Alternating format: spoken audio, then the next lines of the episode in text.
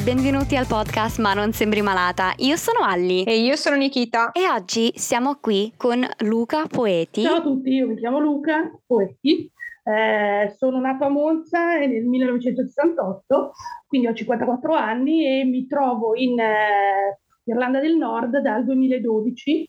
Adesso attualmente vivo in un paese che si chiama Antrim, che è a 30 km da Belfast. Siamo felicissime che sei qui con noi oggi. Esatto, concordo con Ellie, anzi grazie per aver accettato. È qui perché ha eh, la stessa mia diagnosi di disturbo neurologico funzionale. Esatto. E, mh, senti Luca, iniziamo un po' dalla tua diagnosi. Quando l'hai avuta? Come l'hai avuta?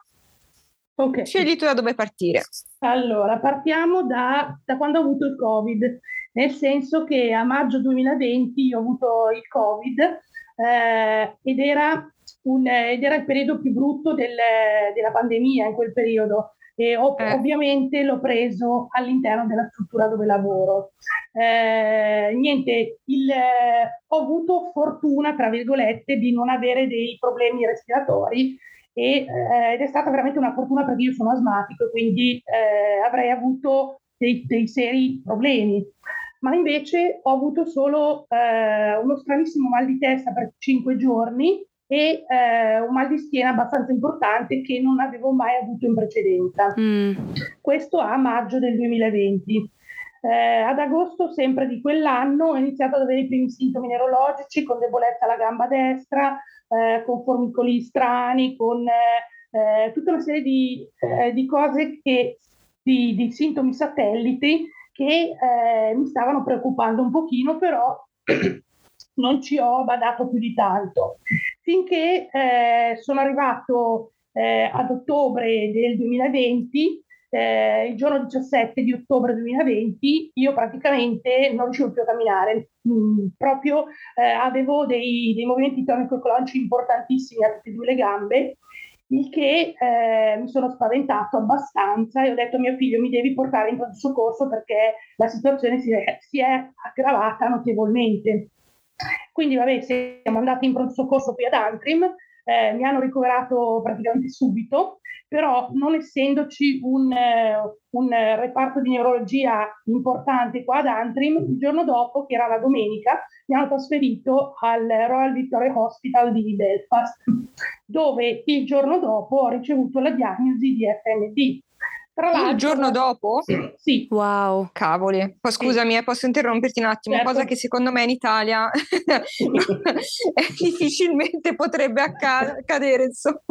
No, perché c'è da Solo in. Irlanda praticamente. cioè, Sì. ma vabbè, perché qua in Italia sappiamo.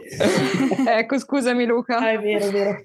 Allora, praticamente eh, io, essendo infermiere, avevo già una vaga idea di cosa poteva essere. Ovviamente non volevo fare il, il di più e andare a dire al medico, guardi che secondo me io ho la FND. Però nel, nel parlare insieme, scusate, nel parlare insieme a, questa, a questo medico, che tra l'altro era un medico molto affabile, molto eh, friendly, come si dice da queste parti, eh, lui mi ha detto, guarda, eh, secondo me è FND, però ti devo fare una visita un pochino più accurata. E io di contro gli ho detto, io avevo il sospetto che fosse FND.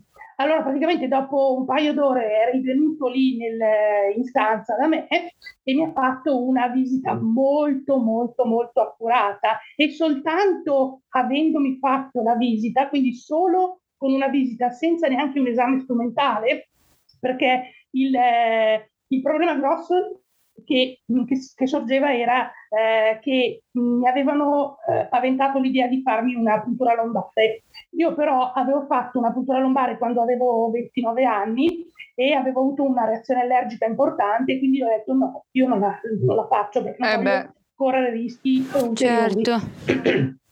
Quindi vabbè, lui mi ha detto, vabbè, ok, non la facciamo, eh, però magari possiamo eh, fare l'elettromiografia.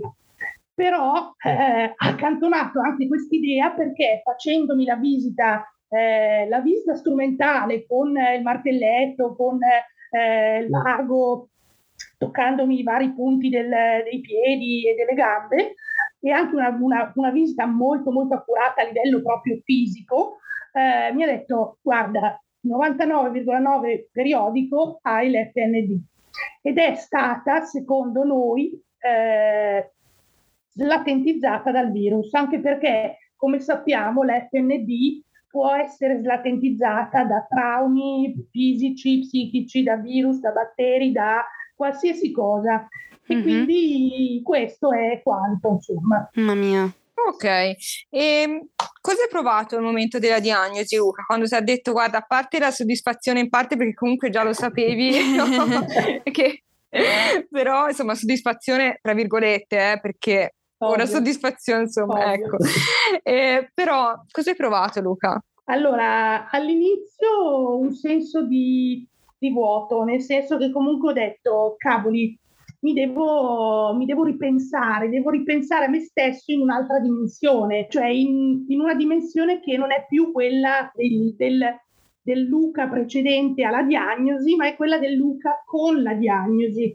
Sì. E quindi mi sono detto, eh, va bene, ho ricevuto la diagnosi, cerchiamo di, di approfittare, è una parola grossa, ma di far sì che comunque la diagnosi non mi rappresenti, non, non sia una, un'etichetta, ma mm-hmm. eh, qualcosa con cui poterci lavorare. Sì, sì. Bravo. E quindi, vabbè, eh, la cosa che mi, ha, che mi ha fatto scattare subito è il fatto di, eh, siccome io in quel periodo lì poi, eh, come vi dicevo, c- sono stato cinque mesi a casa dal lavoro perché non riuscivo a camminare, quindi ero, ero relegato in carrozzina. E in quei cinque mesi praticamente ho, ho recuperato una, una forza interiore che non avrei mai pensato di avere.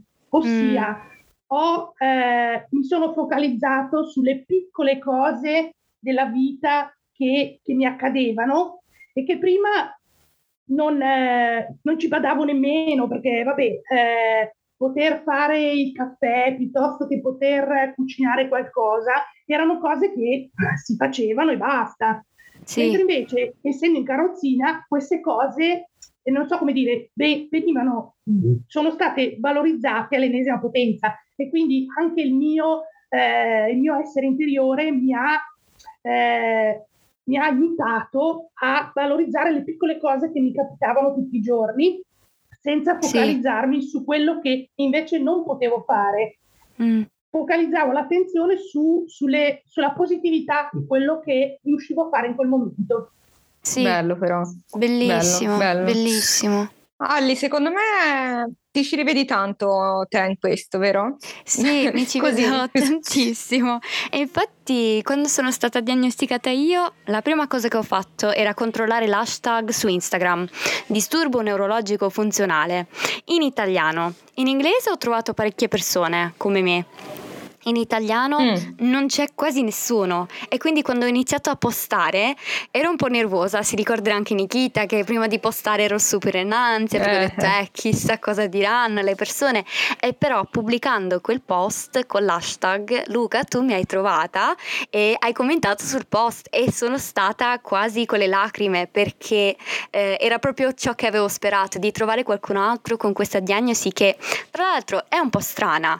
Non so come la vedi tu però è una diagnosi molto strana perché incontri medici che dicono, beh, è tutto nella tua testa, invece altri che dicono mamma mia che problemi neurologici che hai, è, è serio, è grave e non so, io vorrei sentire un po' il, il, la tua prospettiva su questa diagnosi, come, come la vedi tu nel, nel, mondo, dalla società vista dai medici? Allora, io ho avuto la grandissima fortuna eh, di trovare un'equipe medica che, eh, che, sapeva quello che stava cercando, perché uh-huh. è fondamentale riuscire ad avere, ad essere eh, nel momento giusto con le persone giuste. E io, sfortuna o fortuna, sono capitato nelle mani giuste al momento giusto. E quindi eh, questo mi ha, fatto, eh, mi ha fatto grandissimo piacere perché eh, io tra l'altro ho avuto quando avevo 29 anni dei problemi neurologici che sono rimasti eh, insoluti, nel senso che comunque eh, mi avevano tacciato per psichiatrico. Adesso col senno di poi e anche parlandone con i medici mi hanno detto probabilmente questo che hai avuto quando avevi 29 anni era un campanello d'allarme. Era qualcosa che, eh, che, probabilmente era lì latente come lo è stato adesso, ma eh, adesso è diventato, mh, mm, come posso dire, ancora più, ehm, più visibile. E quindi io in quel, in quel, momento in cui mi hanno fatto la diagnosi ho detto bene, sono uno dei pochissimi fortunati anche perché io faccio parte del, eh, del gruppo di FND Hope del, del, del, Regno Unito e anche di un, di un gruppo più piccolo che si chiama eh, FN, FND, eh, non mi ricordo più bene, scusate, il, è, un gruppo, è, un gruppo, del nord Irlanda, del locale, eh, e quindi in questi due gruppi, anche ce n'è un terzo eh, sempre in, nel, nel, nel Regno Unito, in questi tre gruppi c'è gente che va avanti per 4, 7, 10, 20 anni senza arrivare ad una diagnosi e poi arrivano ad avere la diagnosi FND. Quindi io veramente ho, eh, cioè, ero talmente sollevato dal fatto che comunque nel momento giusto ho trovato la persona giusta che ho detto va bene, rimbocchiamoci le maniche e andiamo avanti. Sì, sì, no, questa storia mi fa davvero, cioè mi dà speranza, sai? Perché io ho, sem- cioè, ho incontrato alcuni medici che comunque ho avuto anche delle brutte esperienze, insomma, e ho pensato se ci fosse un'educazione migliore eh, dalla parte dei medici a conoscere meglio questo disturbo, a poterlo diagnosticare prima e a, a capire cos'è, mh, come si comporta, quali sono i sintomi, che sarebbe un, tutta un'altra esperienza. Eh, e quindi confermi con la tua esperienza che è vero, quando c'è l'educazione giusta non deve essere una cosa così brutta. Anzi, anzi, io poi ho avuto una doppia fortuna, nel senso che poi eh, quando mi hanno dimesso avrei dovuto iniziare la fisioterapia subito, però era il periodo della pandemia e quindi mi avevano dimesso alla fine di ottobre mm-hmm. e mi mhm. avevano detto guarda ti, ti mandiamo il, il referto alla, alla fisioterapia di, eh, domiciliare, però non sappiamo quando riuscirai ad iniziarla. E infatti io l'ho iniziata poi a febbraio del 2021, quindi mm-hmm. con 3-4 mesi di distanza dalla diagnosi e il che eh, ovviamente mi ha, mi ha bloccato un pochino il percorso, però ho avuto la grandissima altra fortuna di incontrare una fisioterapista specializzata in neuroreabilitazione, la quale era molto cosciente della FND e quindi mm, abbiamo wow. fatto un percorso insieme che è durato da febbraio a, giugno, quindi marzo, aprile, maggio, giugno, quattro mesi di fisioterapia settimanale che mi ha tirato in piedi. Mi ha tirato in piedi, ovviamente io adesso porto una, eh, un, un, tutore alla gamba destra perché è quella più, eh, più conciata, tra virgolette, eh, e però in, eh, in quattro mesi sono passata dalla carrozzina alla, eh, al bastone e al, e, alla, um, e al tutore della gamba. Quindi voglio dire, anche lì doppia fortuna. Sono riuscito ad wow. essere veramente fortunato. No, è una bellissima eh, storia, vede. però. Mi dà speranza, vede. mi dà molta speranza. Mm-mm-mm. Poi mm, Luca, una domanda ora mi è venuta così, no? E invece ehm, con le persone, cioè non con la mh, mm, comunità medica, ecco, al di fuori della comunità medica, come ti sei trovato? Col discorso dell'FND, eh? io sono andata a scavicchiare. Eh, eh sì. Allora, eh, ovviamente quasi nessuno dei, eh, del, delle persone, del, del, dei comuni mortali, quasi, quasi, nessuno conosce che cos'è l'FND. Infatti ti mm. guardano un po' come per dire ma da che pianeta arrivi? Certo, sì, è vero. Però, eh, però mh, mm, il fatto che uno riesca a parlare e a spiegare che cos'è ti mette anche nel nell'ordine di idee di, di fare educazione sanitaria. Ed educazione sanitaria non la fa solo l'infermiere eh, durante il percorso formativo, la fa anche il, eh, il paziente, in questo caso sono infermiere paziente, ma lo fa l'infermiere paziente che, eh, che, va a parlare col vicino di casa e che gli spiega che cosa stai vivendo, perché sì, ovviamente ti mm, vedono sì. prima con la carrozzina, poi con, eh, con, il tutore, magari poi ti rivedono in carrozzina perché hai un flare up dei sintomi, eh, poi ritorni ad avere eh, più forza e quindi hai un, tre giorni, tre settimane in cui quasi corri per modo di dire, mm-hmm. e quindi eh, cioè, rimangono un attimo sbalorditi da questa roba qui perché dicono ma cavoli, allora sei in carrozzina o non sei in carrozzina? Stai sì. camminando o stai camminando? Quindi sembra quasi che, che, uno lo faccia apposta, però esatto. sappiamo tutti che non è così, insomma. Mm-hmm.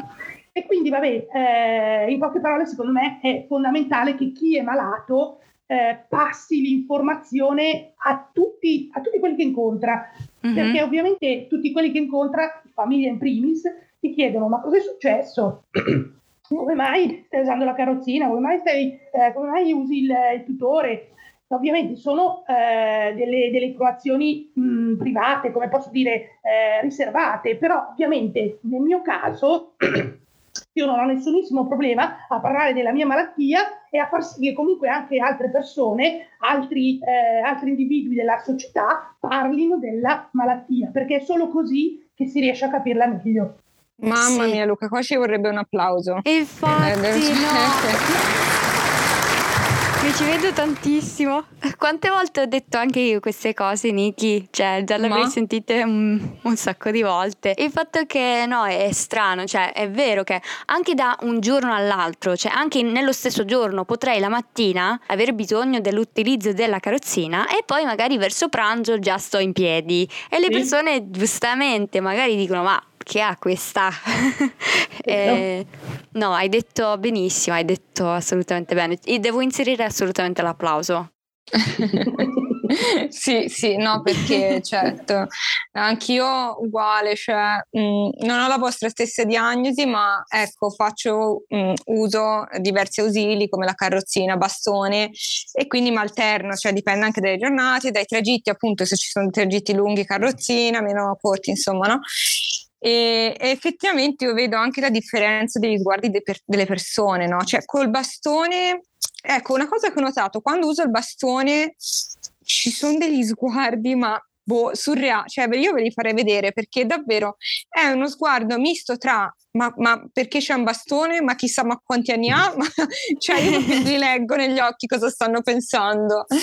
E, esatto. È bello, come ha detto Luca, passare l'informazione, davvero sì. sarebbe da scrivere boh, mm, stampatello, esatto, anche sopra, e appunto spiegare così, anche educare le persone. Mm-hmm. Cioè, quindi eh, niente Luca, tutto questo pippone per dirti che condivido quello che dici. Sì, condividiamo tutto quello che hai detto Luca. E io avrei una domanda, vorrei chiederti cosa diresti a qualcuno che è stato appena diagnosticato, perché speriamo che qualcuno viene diagnosticato, scoprono questa puntata per trovare un po' di speranza. Tu cosa vorresti dire a quella persona? Allora, il messaggio è un po' un riassunto di quello che, che ho detto prima. Eh, allora, cercare di eh, guardare eh, la vita dall'altra parte, ossia mm-hmm. nel caso di una disabilità come quella della FND, cercare di, di, cogliere al massimo le piccole cose che la vita ti dà e che comunque tu sai fare ancora, eh, sai respirare, sai vedere, sai sentire, sai odorare, cioè sono tutte cose che sembrano scontate, ma quando mm-hmm. hai una disabilità sono eh, impagabili. È vero, no, che belle parole, davvero. Sì, sì, concordo pienamente. Sono delle parole bellissime e Luca, io ti ringrazio con tutto il cuore davvero per essere stato con noi oggi e per esserti raccontato ah, ci hai passato l'informazione anche a noi. Infatti, no, ti ringrazio di cuore, sono così contenta che attraverso Instagram ci siamo potuti trovare perché, eh, come hai detto tu, tante persone non conoscono questa diagnosi, quindi è bello ritrovare qualcuno che, che sa quello che passi o almeno capisce un po' di più, ha l'empatia.